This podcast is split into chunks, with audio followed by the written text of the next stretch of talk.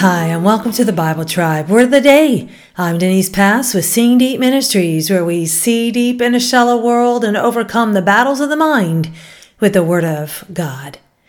Ugh.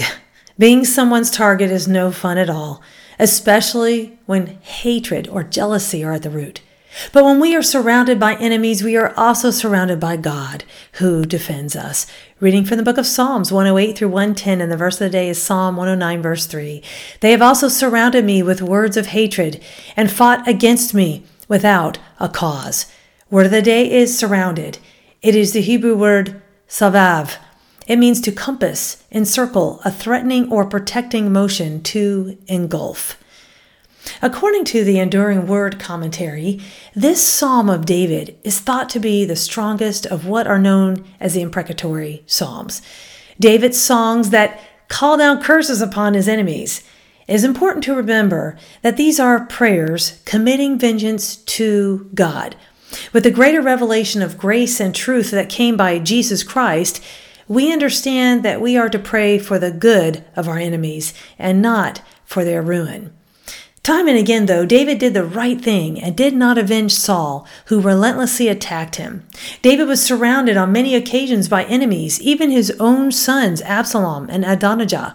He knew what it was to be hated, gossiped about, and slandered.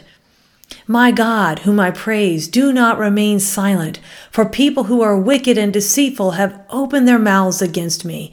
They have spoken against me with lying tongues. With words of hatred, they surround me. They attack me without cause. In return for my friendship, they accuse me, but I am a man of prayer. They repay me evil for good and hatred for my friendship.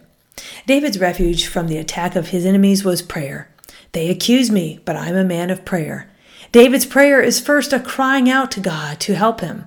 Then he offers an imprecatory prayer that is pretty harsh to our ears, but David does not stay there. He is raw and real, but he turns it over to God.